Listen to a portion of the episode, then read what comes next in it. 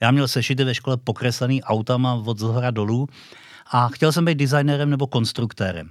No a já jsem jezdil do Le Mans hodně taky, že jo, každý rok, tak jsem odjel na 24 hodin Le Mans a když jsem se vrátil, tak jsem zjistil, že Jirka Maršíček už jel na tomhle autě, už jel závod. A já jsem říkal, ale já chci taky. Ty lidi, kteří to dělali, se museli víc snažit. Dneska můžete prostě přijmout kohokoliv, a ten dělá redaktora, protože si otevře internet a všechny informace na něj vypadnou.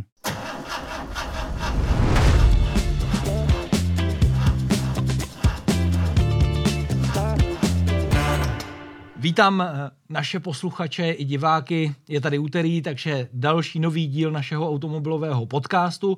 Ještě než začneme, tak musím zmínit eh, našeho partnera pro tento měsíc, což je firma Rimax, která eh, vyrábí a prodává oleje na většinu automobilů eh, současné produkce, které můžete najít jak na stránkách Facebooku Rimaxu Česká republika, tak i na rimaxlubricants.com a samozřejmě budeme s Rimaxem i soutěžit. Teď už ale k našemu hostu a já jsem rád, že za mnou do našeho studia dorazil Tomáš Jan. Ahoj Tomáši. Ahoj, dobrý den. Za mě, eh, a Tomáš mě když tak opraví, ale za mě je to opravdová eh, hvězda, legenda motoristické žurnalistiky. Je to vlastně jeden z českých zástupců, nebo byl to jeden z českých zástupců v anketě Evropské auto roku a je to prostě studnice, když se chcete něco o autech dozvědět. Je to tak, Tomáši? Možná jo, někteří lidé to říkají, ale děkuju. Taky nevím všecko.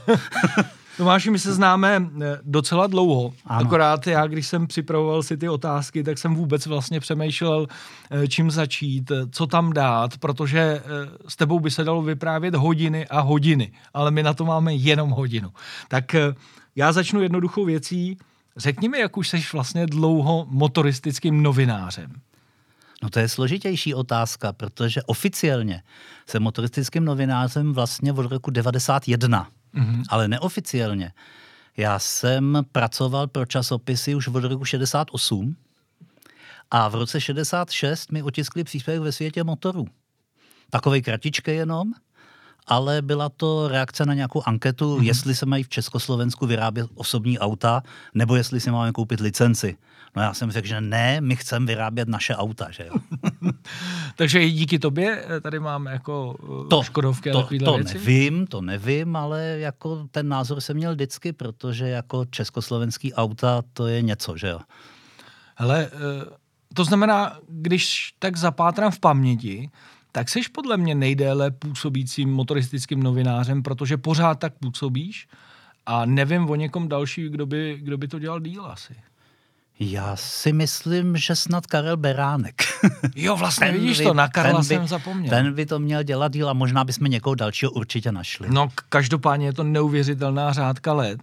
Ještě mi řekni, eh, byla to náhoda, že se stal novinářem, nebo si zatím šel, když říkáš, že už vlastně v někdy v těch 60. letech si psal první články, které ti eh, otiskli eh, v časopisech, ale regulárně se byla až od 91. tak eh, tam ta cesta byla nějak nalajnovaná? Nebyla to náhoda, vůbec to nebyla náhoda, protože já jsem ty auta měl rád chtěl jsem prostě o těch autech, eh, chtěl jsem je tvořit původně, chtěl jsem být designerem aut. Mm-hmm. Já měl sešity ve škole pokreslený autama od zhora dolů a chtěl jsem být designerem nebo konstruktérem. Takže jsem se o to auta zajímal a začal jsem prostě studovat všechny možné časopisy, co tehdy byly. No a přišel jsem, že v jednom časopise prostě mají nějaký Jaguáry a píšou, že to jsou jiný Jaguáry a já měl všechny prospekty, tak jsme se tam s kamošem vypravili. Jim říct, že tam mají chybu. No oni nás jako malí kluky vyhodili, že jo. Nicméně tím to začalo. Já jsem se skontaktoval s tím redaktorem, no a potom jsem mu za o těch autech začal psát. Aha.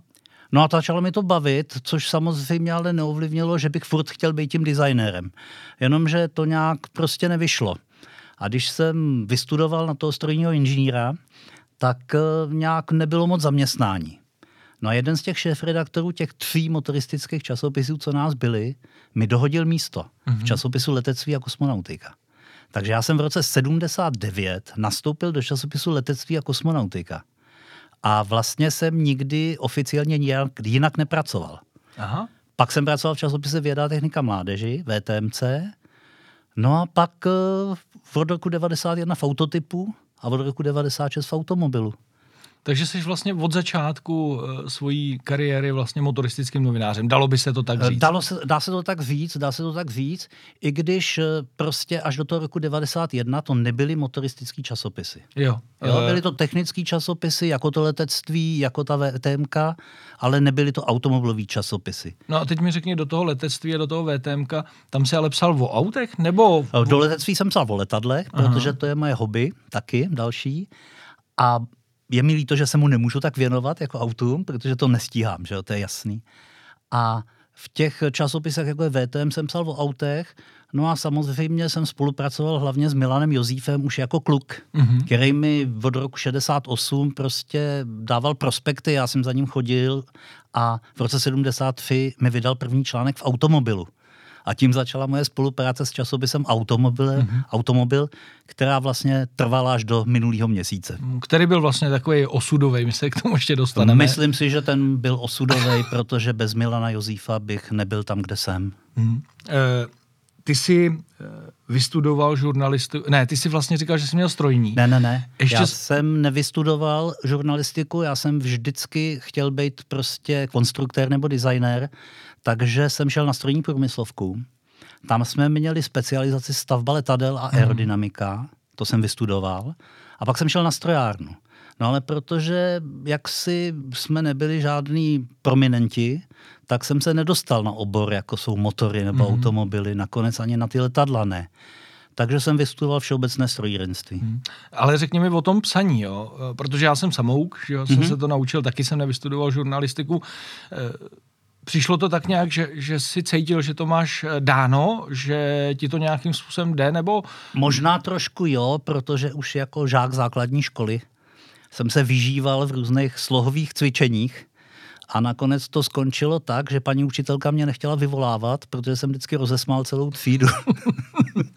Takže nějaký to básnický střevo, jak se říká Co v tobě tam asi, asi bylo, no. Hele, my tady máme fotku, kde jsi hodně malej, máš v ruce... Eh, Tatraplán. Tatraplán, autíčko malý. Eh, byla ta láska k autům v celé vaší eh, rodině, nebo jsi takový ten vyvrhel, jak se říká? Ne, ne, ne, v podstatě můžu říct, že ta láska k těm autům byla v celé naší rodině, protože můj děda z matčiny strany zastupoval v České republice německý motory Deutz. Mm-hmm. A to je velice slavná firma z Kolína nad Rýnem, která byla prostě průkopníkem spalovacích motorů. No a můj děda byl vášnivý automobilista i motocyklista, vystřídal spoustu automobilů, babička mi o tom vždycky vyprávěla. Mm-hmm. Já jsem dědu ještě zažil do svých osmi let. Po válce mi bral do Letenského muzea, do Národního technického muzea na Letný, takže vlastně nějak podpořil ten můj zájem o ty autíčka a vlastně jsem od něho dostali svoje první prospekty do své sbírky. Mm-hmm. Takže přeci jenom tam uh, to napojení tam bylo jakýsi. Tomáši, já uh, vlastně znám tu dnešní dobu, když to řeknu. Já jsem začal v roce 2000, nebo přelom 2000-2001, uh, kde už to bylo docela dost o testování. Ale mě zajímá prostě, jak to bylo v těch 60. 70. letech, nebo potom ještě 80. protože přeci jenom tady nebyla žádná automobilová produkce, kromě Škodovky, že, těch socialistických věcí. Co jste vlastně měli na práci? O čem se psalo? Protože mi přijde, ten test byl spíš takový jako za odměnu, to byla spíš drobnost. Jo, to je věc, kterou je třeba vysvětlit. Bylo to úplně jinak. Testovali auta jenom ti zaměstnanci těch tří časopisů. To znamená svět motoru, automobil, možná motoristická současnost. A my, pisálci, my jsme prostě o těch autech jenom psali. A Scháněli jsme si o nich informace různým způsobem, takže my jsme třeba psali, jaký auto dělá Jaguar, ale vlastně jsme si to, informace jsme měli z těch prospektů, mm-hmm. o který jsem si do ciziny psal a který teda naštěstí mi posílali. Mm-hmm. Tam já jsem žádný auto v podstatě netestoval. Já když si vzpomenu, tak v roce 87 mě Věda technika mládeži, ten časopis, poslala do Mladé Boleslavy a já jsem jel s prvním favoritem. Pamatuju si, že byl červený. Dá se říct, že to teda bylo první testovací auto takový. Takže v podstatě to bylo první testovací auto. Byla to prominentní akce vydavatele, že prostě to z Mladé fronty tehdy, ten vydával ten časopis, takže nás tam poslali vybrané a nějak eh, jsem si nesměl ani fotit, na to byl oficiální fotograf, ale já se v tom autě svezl. A to bylo něco teda. Ještě se dalo docela dobře jezdit, že jo? no, pokolo Boleslavy jsme to projeli, byl krásný červený favorit. To znamená, když to tak e, slyším, že to bylo daleko víc o té lidské tvořivosti, protože ty si dostal prospekt, když ti ho automobilka poslala, ale neměl si jako dneska, jak to máš, na, já tomu říkám, na podnose, to znamená tiskovou zprávu. Prostě veškeré informace, ze kterých víceméně jednoduše stvoříš článek. Tady si opravdu musel jako básnit, že jo, aby si něco napsal. No ale museli jsme si hlavně sehnat ty materiály. A já jsem se seznámil se svým kamarádem Petrem Jinaříkem na nějaký burze někde na Václaváku, kde se prostě prodávaly nálepky a prospekty a takové věci. No a my jsme si spolu potom začali psát do ciziny a podařilo se nám získat dokonce zahraniční časopisy, které nám pravidelně posílali. Mm-hmm. On dostával francouzské Autohebdo, já jsem dostával italské Autosprint. No a my jsme do těch časopisů jim posílali fotky československých závodních aut a nebo prostě výsledky závodů tady v Česku. A e, byla to výborná spolupráce. Za prvé jsme měli informace a za druhý nám poslali honorář. Že?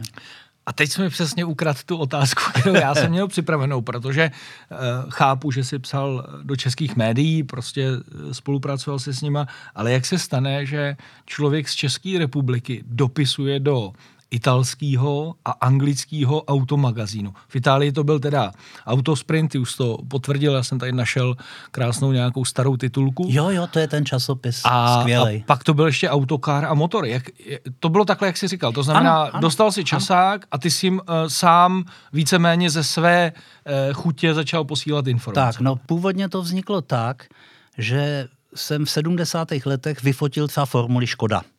A poslal jsem fotku Formule Škoda do autokáru a do motoru a oni to zveřejnili a poslali mi honorář asi dvě a půl libry, což bylo tehdy, já nevím, prostě přes dvě stovky, že jo. to byla úžasná A tam prostě byla jenom věc. fotka, autor Tam byla fotka, bylo tam napsané, že v Československu připravují novou formuli. A byla to Metalexu, prostě formule Škoda první. To byla první uveřejněná fotka v zahraničí. Hmm. To bylo v autokáru. No a pak jsem poslal do pár ještě dalších takhle. No a s tím autosprintem to bylo zajímavější, protože já jsem byl v Mostě v 75. na závodech, no a tam jel Jarda Bobek na tom novém dvoulitrovém Spideru Škoda. A to bylo úžasný auto, to bylo moc pěkný auto, pak ho zničili při havárii, mm-hmm. takový kuriozní, ale to auto bylo krásný. Já jsem ho nafotil a poslal jsem ho do italského autosprintu. Tam ho zveřejnili, no a tam byl takový velice sympatický šefredaktor, jmenoval se Marcello Sabatini. Mm-hmm. Jeho syn dodnes je žurnalistou a členem jury Car of the Year. No a ten měl nějakou slabost pro tadyhle ty český země Věc, a jo. sovětský svaz a tadyhle ty státy pro východ. Takže ten mi nabídl, abych byl spolupracovníkem redakce. Mm-hmm. Takže přímo vlastně. Takže byl... ano, já jsem byl zapsaný v tyráži časopisu Autosprint. No a když se třeba konala velká cena v Brně, tak já jsem tam jel a tehdy takovým zařízením, které se jmenovalo Telex, jsem jim posílal potom výsledky ze závodu. Aha. E, to je krásná, e, bych řekl, historie, protože nevím, jestli, by, jestli tady je někdo, kdo takhle spolupracoval v bližší historii, ale mě by ještě zajímalo, co jazyky, protože si v nějakým způsobem psal, no tak si musel nějak s ním komunikovat a v češtině to asi nebylo, že jo? V češtině to nebylo. Ale já musím říct jednu věc. Já jsem se uh, učil prostě nějaký jazyky samozřejmě. Chvíli Němčinu na základní škole, potom angličtinu, protože nám se podařil husarský kousek s jedním kamarádem. My jsme koncem 60. let byli dva měsíce v Anglii mm-hmm. sbírat jahody. A když jsem se dozvěděl, že tam pojedu, tak jsem se zapsal do jazykové školy a tak Aha. jsem se půl roku učil anglicky. Mm-hmm. Když jsem přijel do Anglie, tak jsem týden nikomu nerozuměl. Když jsem odjížděl po dvou měsících, tak už jsem pomalu nemluvil česky. Takže to bylo dobrý. No a ty další věci, naše rodina měla italský kamarády. Můj táta studoval s kolegou prostě nějakou architekturu a byl to Ital a byli jsme jako rodiny přátelení. Mm-hmm. Potom odjeli zpátky do Itálie, přišel jiný Ital, který dělal v italské redakci Českého rozhlasu. To byl zas náš kamarád. No a prostě tak nějak jsme k té Itálii měli takový kladný vztah. A moje máma uměla italsky a já jsem se začal učit italsky. No Takže... a pro ten autosprint samozřejmě to bylo dobrý. Nejdřív jsem jim hmm. psal v angličtině, pak už jsem jim psal italsky ty články. Takže vlastně i potvrzuje, že ta italština není úplně třeba tak náročná, že se dala jakoby ne, naučit. italština je krásný jazyk, opravdu, jako a myslím si, že se dá naučit. E, já vím, že jsi hodně zaměřený na techniku, ty jsi e, říkal, že jsi vystudoval vlastně techniku, ale bylo to jako vždycky, že tě zajímaly e, odmala ty, ty stroje, motory, Bylo. spíš než třeba prostě jízda nebo takové věci. Prostě ta technika byla pro tebe zásadní. Mm, jako samozřejmě ta technika byla pro mě zásadní, protože já jsem si musel ty své první vozy také připravit na to, abych s nimi mohl jezdit. Já jsem si jako študák díky těm honorářům mohl dovolit kupovat starý auta, které tehdy ještě byly na ulici a to byly auta prostě dvou litr šestiválec BMW. Mm-hmm. Nebo prostě Auto Union Wanderer 18 stovka. První byl Ford V8, 3,6 litrů, že jo, z roku 39. No a já jsem ty auta skládal na ulici. Aha. Takže jako člověk eh, potřeboval vědět, jak to v tom funguje. My jsme hmm. vytahovali motory na ulici a přehazovali je za jiný motory podle toho, který fungoval. A zavolal jsem kamarádům, vzala se tyč, dalo se lano, že jo, vyndal se motor, odnes se do dílny přinese nový motor. No a šlo to do té doby, než koncem 70. let samozřejmě policie jaksi po těchto autech všelijakých vracích šla. Takže záhy jsem přišel o všechny papíry od všech těch aut, že? a jako prostě študák bez jakýkoliv zázemí nějaký dílny jsem nebyl schopen to nějak e, dát dohromady. Poslední prostě to jsem prodal někdy No, koncem 70. let Bavoráka 320, prostě šestiválec, dvou litr. A e, pak už jsem měl ty honoráře od těch Italů. No tak jsem zašel na Jarov a řekl jsem, že chci Škodu 110 kupé. A no, tak si. oni někde nějakou našli. Kamarádi mi říkali, hele, to budeš muset dát peníze, aby si měl barvu, jakou chceš. Tak jsem přišel a oni se mě zeptali a já jsem říkal, no tak barvu, no tak jakou máte. No a oni přišli s tou oranžovou, no tak jsem říkal, tak třeba tu. To se trefilo dobře, viď? Takže se dobře trefili, protože ještě jsem chtěl takovou tu citronové žlutou vybral. Hmm. Eh, ty jsi tam zmínil eh, ještě teďka jednou eh, tu Itálii. Eh, mě by zajímalo, jestli se potom, když už to bylo možné, potkal s těma redaktorama z toho autosprintu. S tímhle starým panem Sabatinem už ne, ale s jeho synem. Jo, byl jsi tam teda za nima.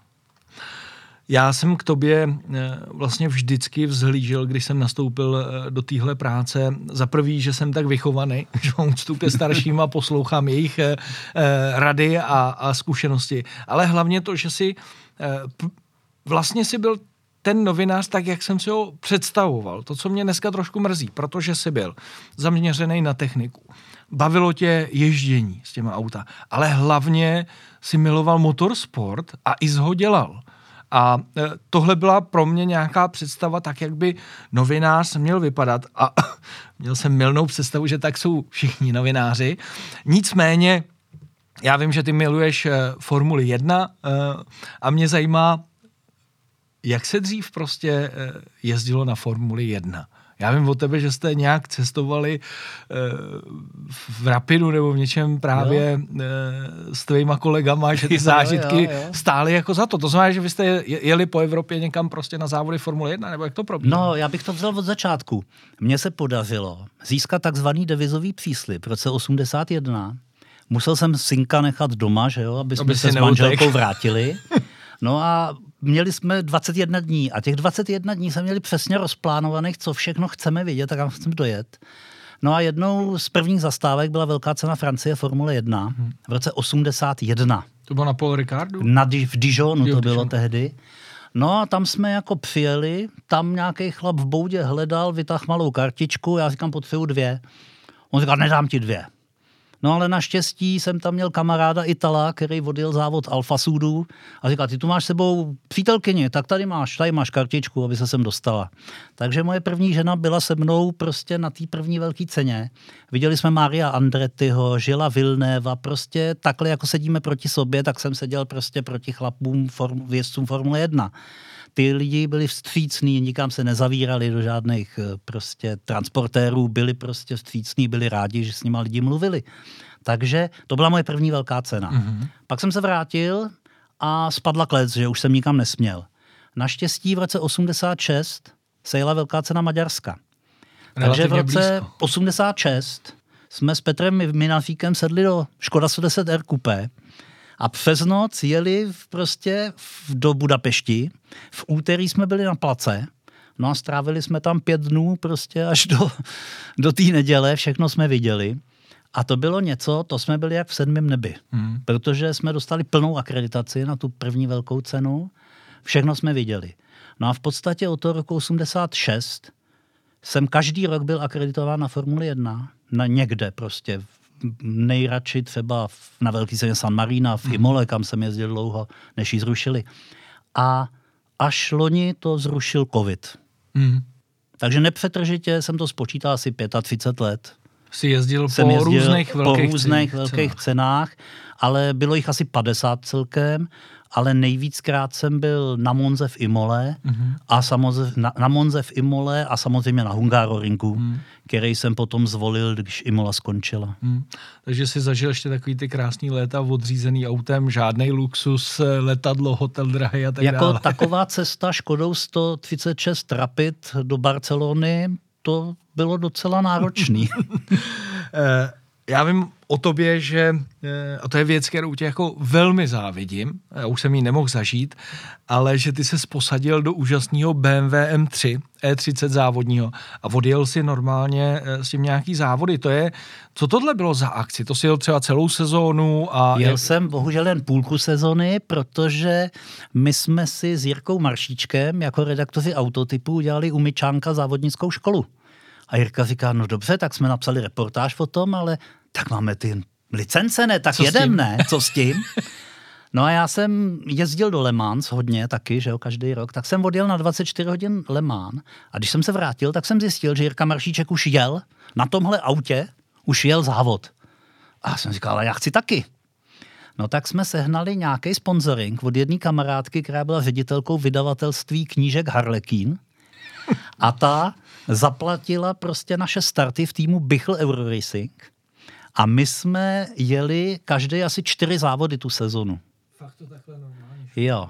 A to auto bylo tak skvělý, že i když jsem nebyl žádný jakýsi trénovaný závodník, že jsem získal body do mistrovství republiky, protože to auto bylo úžasný. Takže to bylo a přímo od Bychla? To bylo přímo od Bychla a Jarda Malej by mohl vyprávět, jak jsme se honili, on měl Forda Sierra asi 500 koní a já s tímhle bavorákem Enkovým a jako samozřejmě mě porazil, že jo? já jsem se bál, abych eh, auto Bychlovi nerozbil, jo? ale jezdili jsme v podstatě stejně rychle.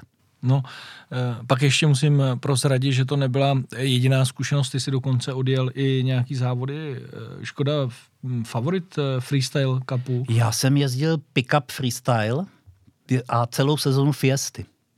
Jo, takže bylo, i fiesta, to, bylo to úžasný. Bylo to úžasný, protože samozřejmě potom ten sponsoring skončil, že jo, Bavorák, ten jsem uronil slzu akorát a dostali jsme nabídku od Tondy Charouze s Jirkou mm-hmm. Maršíčkem a to bylo úžasný, protože já jsem jel Celtvek, Hungaroring v Polsku na Poznani, jo, samozřejmě kromě našich okruhů. A bylo to úžasný, úžasný ale v té Fiestě to bylo o tom, že prostě tam některý měli ty auta jak jsou opravdu naladěný. a eh, tvoje úplně poslední závodnická zkušenost po, byl ten pick-up? Byl pick-up a bylo to úžasný zážitek. Byla to totiž šestihodinovka v Brně. Hmm. Úžasný Takže zážitek. jsi pořádně Úžasný. zajezdil. Jo, to jsem si zajezdil. Uh, mám na tebe několik takových rychlo otázek, jak já říkám. Uh, zadokolka, čtyřkolka nebo předokolka? Zadokolka. Hatchback, kupé nebo SUV? Kupátko. E, čtyřválec, šestiválec nebo osmiválec? To je těžká otázka, ale taková řadová šestka.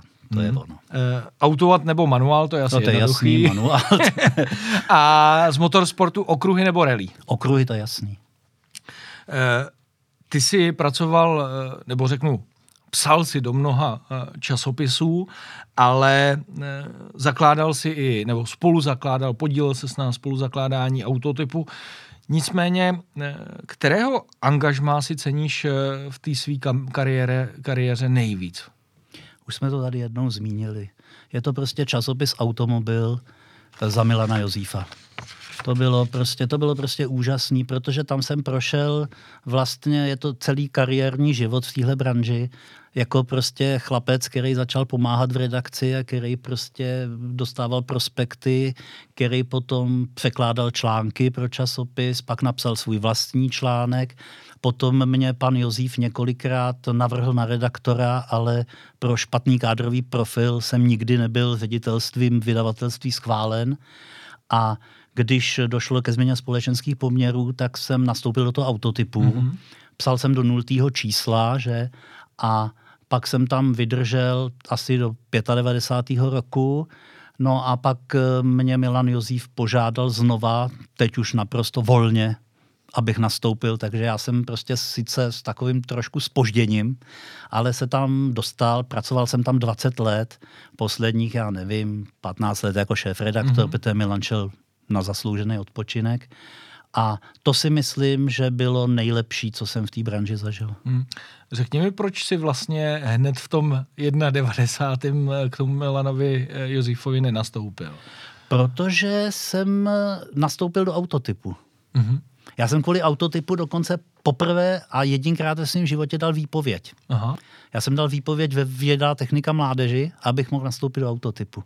Jinak jsem nikdy nedal výpověď, mě vždycky vyhodili. Mě čtyřikrát vyhodili z práce a to z různých důvodů, že jo. Hmm, na druhou stranu to máš i vzhledem k tomu, jak dlouhou tu kariéru máš, to si myslím, že rozhodně není úplně jako špatná vizitka. Eh, my už jsme se bavili o tom automobilu, bavili jsme se o eh, Milanu Jozífovi. Eh, ty si po něm přebral to poroc, poro, jak bych to řekl, no prostě členství v, členství porotě. v porotě ankety Evropského auta roku. Eh, jaký to byl eh, tvůj první eh, pocit, když jsi tam mezi ty lidi přišel jako nováček vlastně? No bylo to něco úžasného. Protože přišel jsem tam jako nováček, ale předsedou poroty byl tehdy angličan Ray Hutton. No a s tímhle pánem já už jsem si předtím dopisoval, kdysi. Mm-hmm. On mi kdysi poslal nějaký povídání o tom, jak s Jamesem Huntem jel rally Tour, de Brit- Tour of Britain. Mm-hmm. Takže on se mě okamžitě ujal a dost mi pomohl.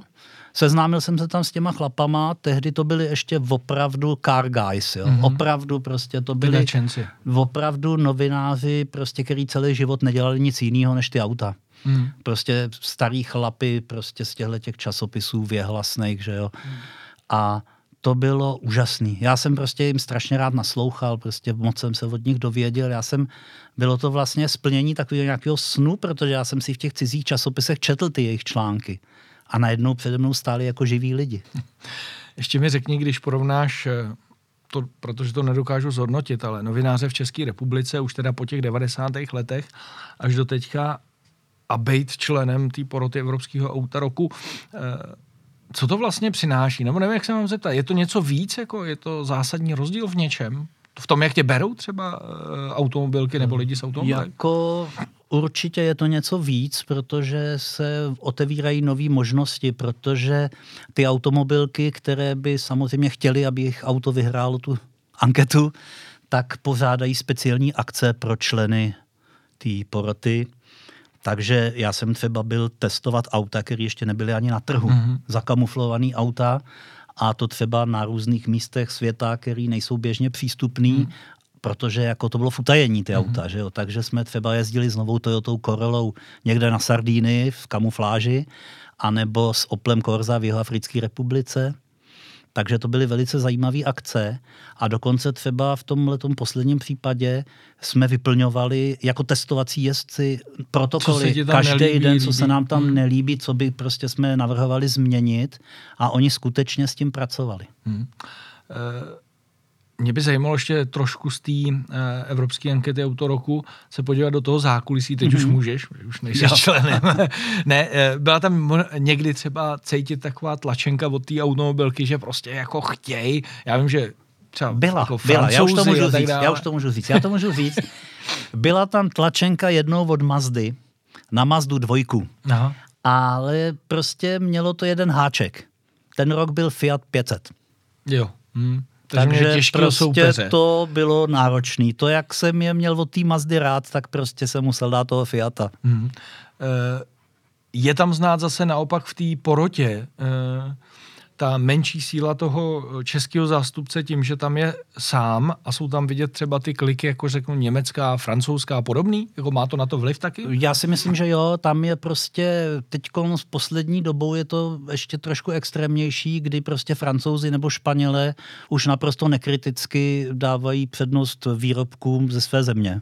Já jsem to dokonce jo. jednou zaznamenal, kdy byl dokonce snad Mercedes E, kde bylo vidět francouzi, k ním se přidali řekové, dokonce dali nulu tomu autu. Ano, já jsem to zažil, ale i v české anketě auto roku tohle, takže to se občas stává. Ale já říkám, já jsem prostě, když jsem tam byl já, tak tam byli samý profíci, tam hmm. prostě byli, byli tam, byl tam taky takový jeden Seladon, který přišel z nějakého společenského časopisu, ale jako jinak tam byli profíci. Hmm.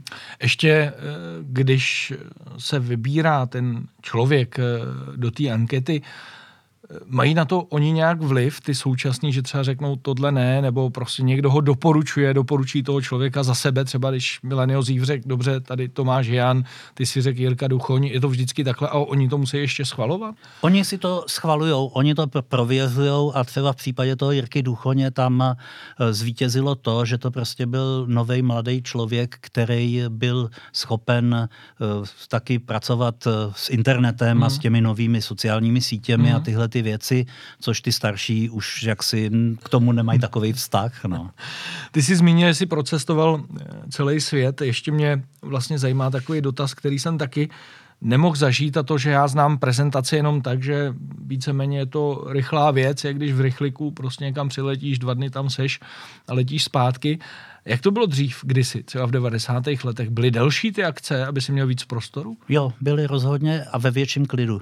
Já jsem poprvé byl na akci v roce 91 a to byla pozvánka prostě pro všechny významný český motoristický novináře, i nemotoristický tehdy, a byli jsme u Mercedesu. Mm-hmm. Viděli jsme všechno možné u Mercedesu, bylo to zaměřené na nákladní vozy, protože tam byl pan Pištecký a to byl český emigrant mm-hmm. a ten to zařídil.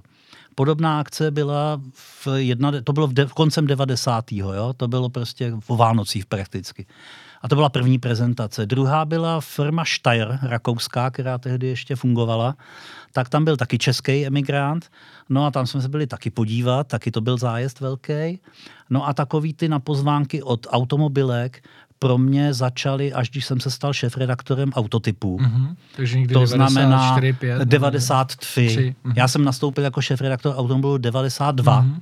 jenomže tehdy jsem měl sjednanou šesti, šestitejdenní cestu v USA, takže prostě jsem sice byl šéf-redaktorem, ale vlastně jsem nenastoupil a Petr Mejnazík to za mě tam odřídil, odřídil. A já jsem nastoupil s tím letím spožděním, pak byly Vánoce a pak jsem začal jezdit v tom 93 pamatuju se dvě prezentace z 93. Seat, Seat Ibiza ve Španělsku a krásný auto Mercedes-Benz C36 AMG.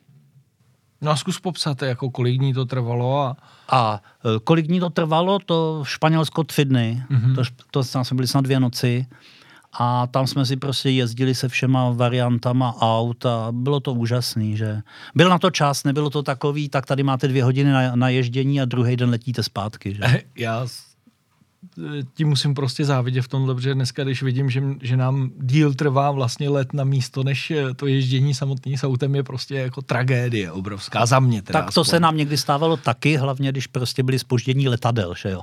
Protože jednou jsem se rozhodl, že chci do Pyrenejí, tak jsem se přihlásil na nějakou prezentaci, no a letělo se z Air France, takže byl den ztráty, že jo. to je pravda. ale dneska je to taková jako běžná samozřejmost. Jo, ale některé ty akce byly opravdu takový, že už už dneska se moc asi nedělají, mm-hmm. protože byli pro běžný novináře, nikoliv jenom třeba členy žiry. A třeba Renault udělal představení Renaultu Laguna eh, po druhý, protože poprvé udělal normálně někde v Paříži a po druhý v Tanzánii. Takže tam to bylo zajímavé, protože jsme měli itinerář a tam bylo třeba 80 km rovně a pak doprava.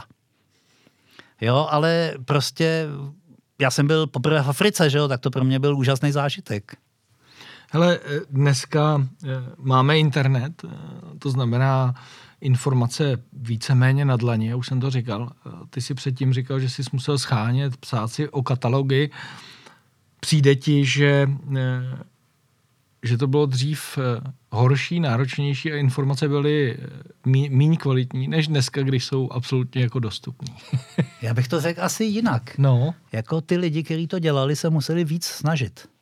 Dneska můžete prostě přijmout kohokoliv a ten dělá redaktora, protože si otevře internet a všechny informace na něj vypadnou. Takže si je dohledá vlastně, si bez prostě problému. dohledá bez problému. Když to my si je museli schánět. To prostě, když byla na autosalonu tiskovka a člověk tam nebyl, tak nedostal ty tiskový materiály, protože byly rozebraný a už se to nikde nedověděl. To se nemohl podívat na žádný website. Zbyly ti nějaký takovýhle materiály doma ještě? Jeden plný pokoj. Jeden plný pokoj. V tom jednom bytě jsou všechny auta světa. Ale eh, Tomáši má to jednu výhodu protože mnohdy my často hledáme na internetu, ale jsou třeba určitý věci jako fotky, který prostě nedohledáš. Já vím. Protože jsou jenom v papírové formě. To si myslím, že je tvoje výhoda, že jo? Já vím, no. Ano je. Eh, musíme přejít k tomu, eh, co se děje v současné eh, době a chci slyšet tím, že my jsme tady otevřený pořád a může se říkat cokoliv, tak jaký je tvůj pohled na ten současný vývoj aut? Tak jako současný vývoj aut mě mrzí prostě, že si někdo myslí, že zmenšením objemu se dosáhne nějaké ekologie. Protože my dobře víme, že jsou auta s osmiválcovými motorama s vypínáním válců, který dokážou jezdit prostě za 9 litrů stejně jako jedna trojka turbo. Hmm. Jo? Takže si myslím, že prostě tahle ta cesta, no, je trošku problematická. Nicméně já jsem vždycky měl rád novinky. Já jsem eh, testoval asi nejvíc vozů na vodíkový palivový články ze všech hmm. lidí v téhle zemi, bych tak řekl, to v trochu neskromnosti. Tuhle mi to někdo nevěřil, takže jsem je musel vypočítávat. A e, elektromobily, no tak první elektromobil byla elektrická Avie. Přestavěná někde v ČSAO v Karlíně, kterou jsem prostě se byl na ní podívat. No a od té doby jsem jezdil elektromobilama dávno, než prostě se to z toho stala móda. Mm-hmm. Takže já si myslím, že prostě každý, každý je pro něco dobrý. Jako mě žádný elektromobily nevadějí, když jsem zmínil, jak jsme byli v té Anglii, tak tam každý ráno rozváželi mlíko a jogurty přímo před domečky ke vchodům elektromobily. Pak to někdo zrušil. Mm. Stejně jako někdo zrušil trolejbusy v Praze. Že? Mm. To všechno už tady dávno fungovalo, to není žádná novinka. A když si vemem, tak třeba v té Americe, když začínal motorismus, tak tam byla třetina automobilek na elektromobily, třetina na parní stroje a třetina na benzínové motory. Hmm. A prostě každý byl k něčemu dobrý. To znamená, že vlastně uh, máš podobný názor jako já, že by člověk uh, měl mít na výběr jako v běžné demokracii určitě, a že určitě. Uh, každý ten stroj má nějaký svý určení a někoho, pro koho, Přesně komu tak, to jako vyhovuje. Tak přeci nebudeme vozit, já nevím, rajský jablíčka, já nevím, ze Španělska elektromobilem, který bude sedmkrát se napájet cestou, hmm. že jo. Hmm. To, je, to je blbost, ale já třeba jsem byl velice spokojený s některými elektromobily, který jsem používal po městě a já si myslím, že to bylo, některý prostě byli pěkný, když si vemu třeba novou Fiat 500 hmm. nebo Škoda Citigo elektrický, hmm. malý autíčka, BMW i3, která už dneska taky dojede poměrně daleko, takže já prostě s nima, s elektromobilem nikdy neměl problém. Hmm. Ale zakazovat a priori, že nebudete smět mít spalovací motory, to mi přijde jako hovadina a už z toho důvodu, že během posledních, já nevím, řeknu 20 let, se emise těch spalovacích motorů snížily o 95%. Jo, udělali obrovský pokrok. Takže jo. tam je takový pokrok, jaký žádný jiný obor v podstatě neudělal. Hmm. No proto se tě ještě, eh, a jsem rád, že jsme sem došli, musím zeptat na tvůj názor, eh, když vidíš vlastně největší motoristickou evropskou zemi Anglii, která hlásá, že v, v roce 2030 už prostě nebudou spalovací auta. To mě docela mrzí, protože v téhle zemi to byla v podstatě, když nepočítám dovolenou z rodiči na Balatonu, první cizí země, kterou jsem navštívil. Hmm. Na těch jahodách to bylo v roce 69, to znamená, že tehdy na ulicích bylo 95% aut britských značek. Takže prostě, a ty jsem já vždycky obdivoval. Tehdy jsme tam jezdili stopem, hmm. jako študáci.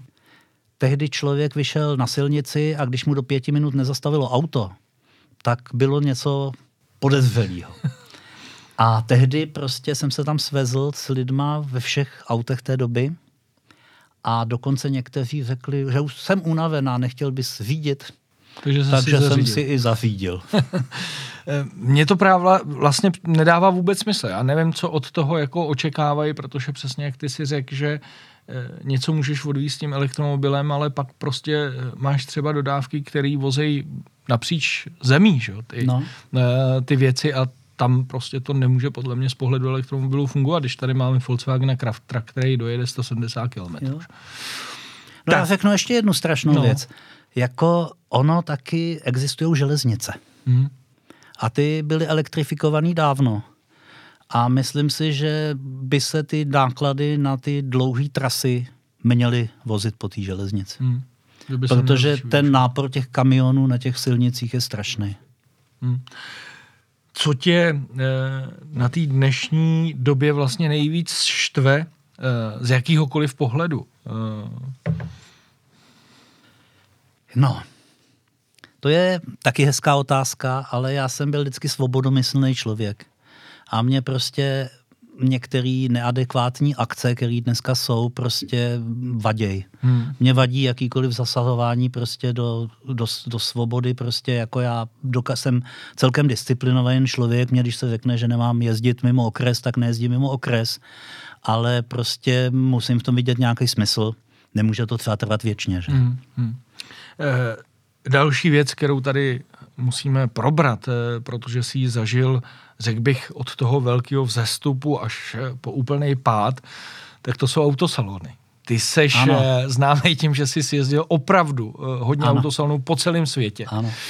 A vlastně v loňském roce jsme poprvé zaznamenali, nevím, jestli to někdy bylo, že vlastně nebyla Ženeva, zcela zásadní evropský autosalon, tak Řekni mi, který z těch autosalonů, který jsi navštívil, byl pro tebe nejzajímavější nebo nejlepší? Tak z evropských vždycky Ženeva. Protože Ženeva je mezinárodní, není tam prostě vliv francouzských nebo německých výrobců. Velice rád jsem jezdil do Turína, do Itálie, protože miluju Itálii. No a pak ještě miluju ty další dvě země, že jo, ve Velké Británii jsem nikdy na autosalonu nebyl a v USA jsem objel všechny ty významný. Byl jsi v Japonsku třeba na autosalonu? V Japonsku, v Tokiu jsem byl na autosalonu asi sedmkrát a to byl velký zážitek. Ale je to asi úplně jiný svět, než tady, co známe Je to úplně jiný svět, ale ty poslední, ještě, ještě za mě, když jsem tam byl, už se trošku změnili k takový té robotizaci, prostě, že prostě místo auta byly spíš přepravní prostředky. Hmm. Ale ten první, když jsme jeli s firmou Autopalas s Mazdou prostě 93 tak to ještě bylo něco, protože to byly auta odlišný od těch aut evropských, takže tam jsem třeba poprvé viděl i nějaký historický vozy, jako Toyota 2000 GT, mm-hmm. nebo Mazdu RX-7, nebo Mazdu Cosmosport, takže to bylo opravdu velice zajímavé. Myslíš, že je ještě reálný, aby se autosalony zpátky jako nastartovaly? No, bude to asi dost obtížný, zejména v Evropě. Zejména v Evropě, kde je proti ním taková nějaká nevraživost. Prostě všechno můžeme přeci vidět ve virtuální realitě. Mě to mrzí, protože já jsem třeba některá nová auta vůbec neviděl, díky tomu, že nejsou autosalony. A, ale američané ty furt říkají, že autosalony budou, tak tak se těšíš. Tak se těším, no, protože v americký autosalon, když ho navštíví milion lidí, což bylo případ Detroitu i New Yorku, tak eh, opravdu něco dává jak těm lidem, tak těm vystavovatelům. Hmm.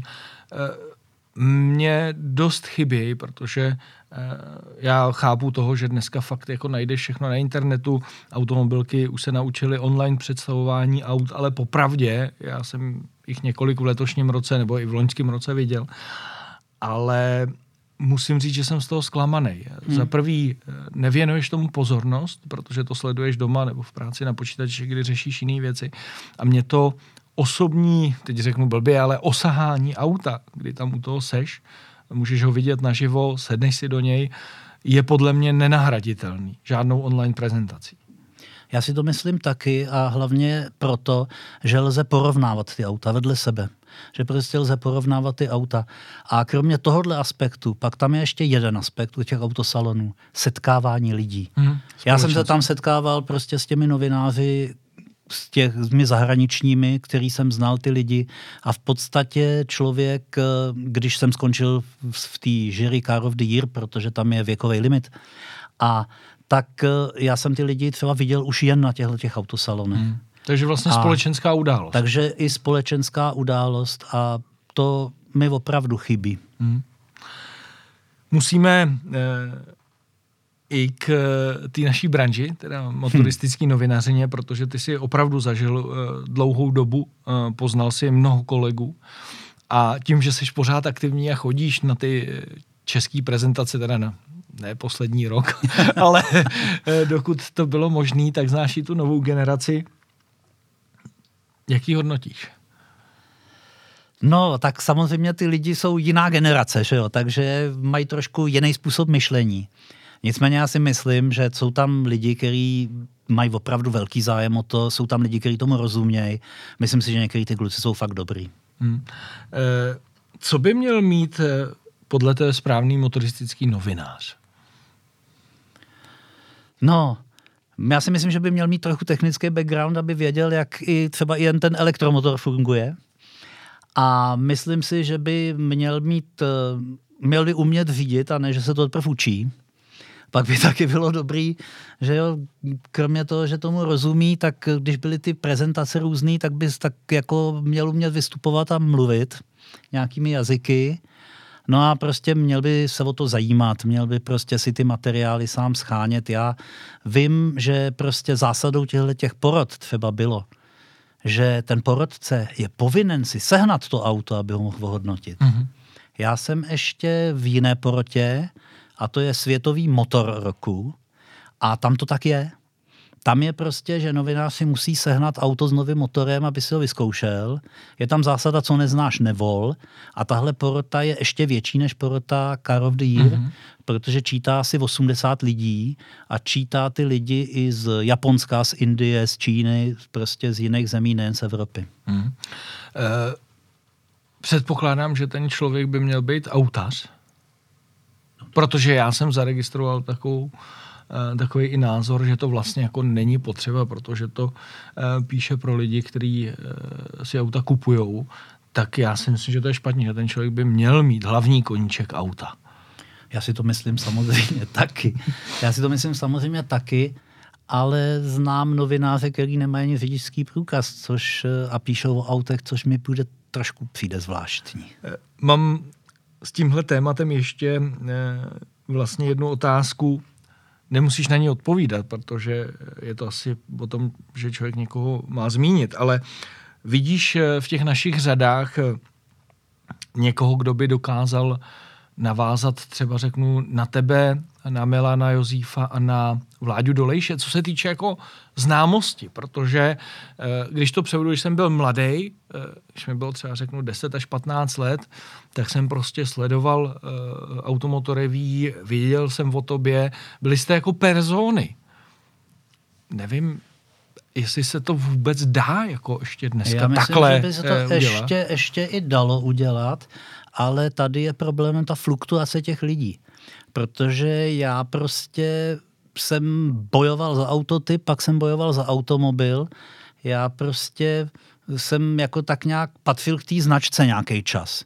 A ty lidi dneska prostě to mají jako zaměstnání a fluktují mezi jednotlivými redakcemi. Hmm. Samozřejmě není to v mnoha případech jejich vina, je to vina ekonomické situace a toho, co se dnes děje, ale Myslím si, že člověk musí být spojený s nějakou tou značkou. Málo kdo se dokáže prosadit jenom pod svým jménem. Hmm. E, dneska e, vévodí všemu online svět. E, ty už vlastně máš taky svůj časopis, si mě předběhnul e, v online verzi, ale když se tě zeptám dneska opravdu jako, že tisk, nebo řeknu časopis, online sociální sítě, co je, co má pro té furt větší váhu? To se takhle nedá říct, ale prostě jako staromodní si rád sednu do toho křesla, dám si kafíčko a listuju si v časopise v autech. Jsem to chtěl vědět, protože já nevím, jestli už si připadám tak starý, byť nejsem tak starý, ale mě vlastně po té celodenní naší práci nebaví znova otevřít časo, eh, počítač a číst. Ale naopak prostě na záchodě, v obyváku, já mám všude položený někde nějaký časáky a baví mě jo, jo. to otevřít, tak jsem chtěl vědět, tak, jestli já to máš mám jako stejný stejný pocit. Určitě, určitě jo.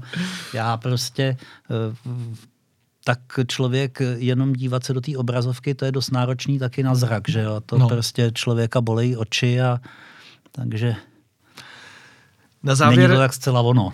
na závěr tady mám poslední dvě témata. Eh, já vím o tobě, že eh, máte s tvojí manželkou strašně rádi Ameriku. Čím vás ta Amerika uchvátila nebo uchvacuje? No, já mám takovej, takovej zvláštní k tomu názor, protože mě to nějak tak vzalo už jako žáka základní školy. Já jsem taky prostě obdivoval cestování a cestovatele a všechno. A to, co jsem si o Americe vždycky přečet, je pro mě prostě takový lidi jako Henry Ford, to byly prostě takový vzory, takový prostě ikony. A tak jsem si říkal, no v té Americe, když všechno tohle je možný, když prostě vybuduje někdo takovouhle továrnu, která vychrlí miliony aut, jo, a když jsem to potom všechno studoval, tak jsem k té zemi získal obdiv. Získal jsem k té zemi obdiv a chtěl jsem se tam prostě vypravit, nicméně nepodařilo se mi to, až v tom posledním roce, kdy tady končila ta zvláštní totalita, tak se mi podařilo vycestovat na měsíc. Můj brácha tehdy tam byl, protože můj brácha je americký občan, mm-hmm. což eh, jak si pro mě přineslo dost problémů, když emigroval.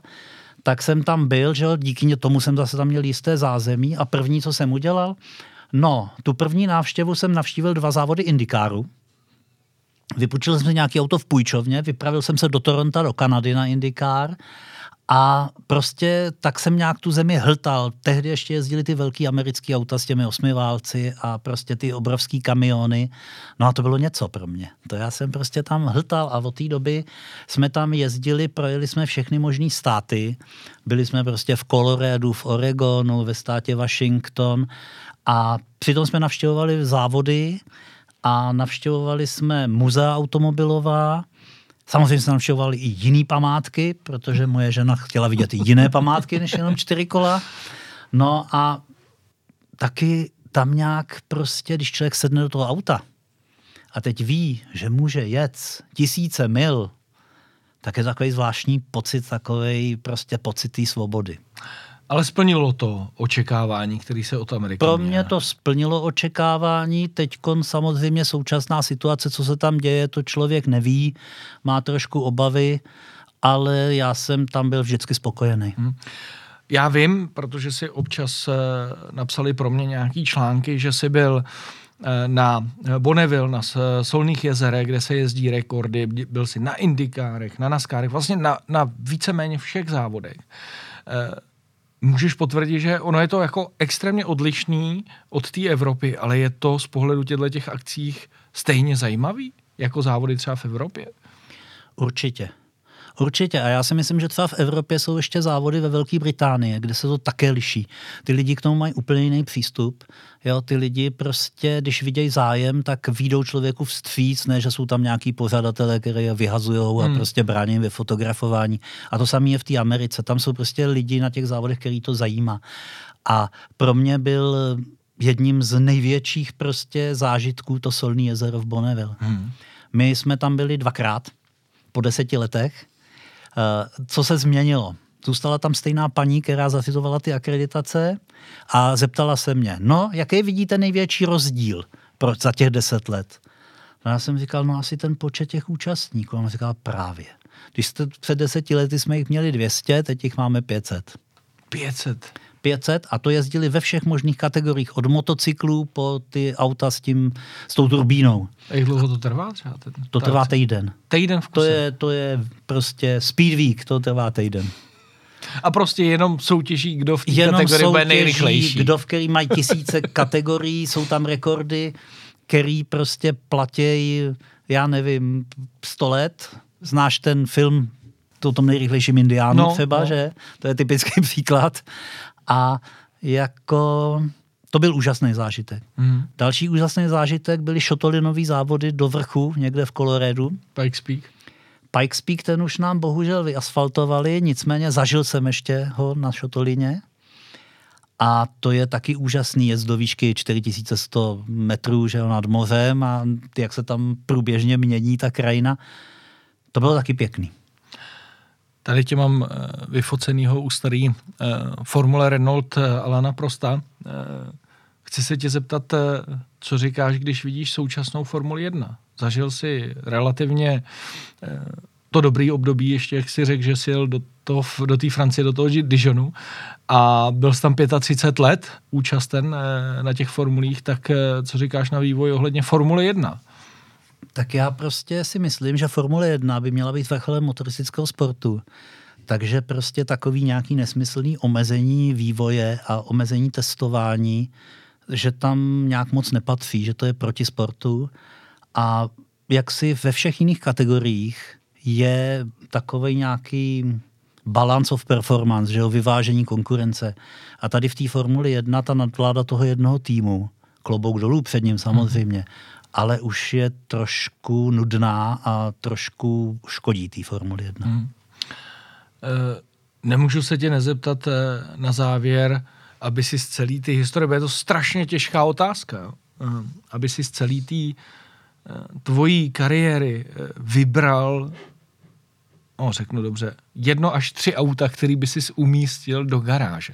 A teď nehledě, ale jako na peníze, na cokoliv. Prostě, když takhle se zamyslíš, tak co bys vlastně eh, vybral a dal by si do garáže? Za... Je, to, je to těžká otázka, protože miluju spoustu aut, v podstatě všecky, ale určitě by bez nima bylo auto značky Ferrari.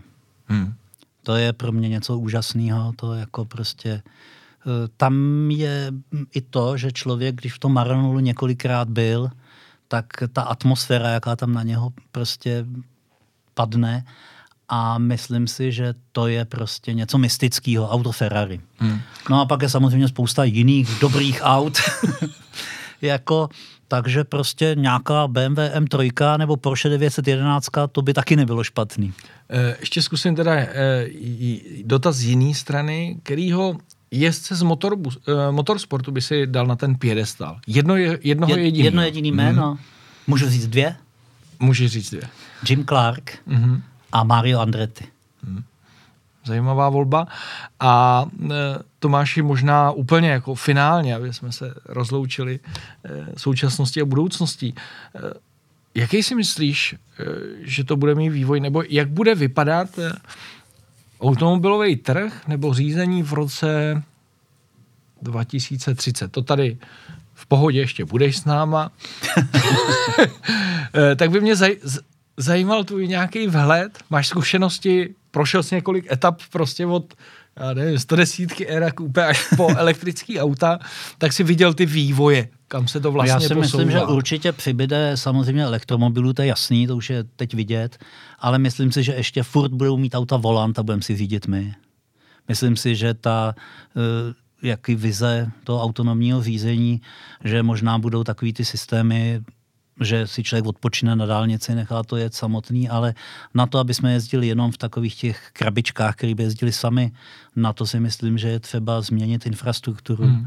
a na to nejsou finanční prostředky. Hmm. Tomáši, eh, děkuji, že jsi přišel za mnou do našeho podcastního studia, že jsi našel čas a že jsme si mohli eh, takhle krásně eh, popovídat a já doufám, že se budeme ještě pěknou řádku let výdat. Já taky moc děkuju. Děkuju za pozvání. Tak a na závěr ještě musím připomenout eh, soutěž o eh, oleje našeho partnera firmy Remax. Eh, budete soutěžit o pětilitrovku oleje Remax Apollo C3LL, kterou uspůsobíme na váš vůz. A, naš, a odpovědi na otázku nám posílejte na náš mail redakce zavináčautokult.cz. No a zajímá nás jedna jediná věc a to, jak se jmenuje prémiová řada olejů právě značky Rimax. Mějte se krásně a příští týden opět na viděnou a nashledanou.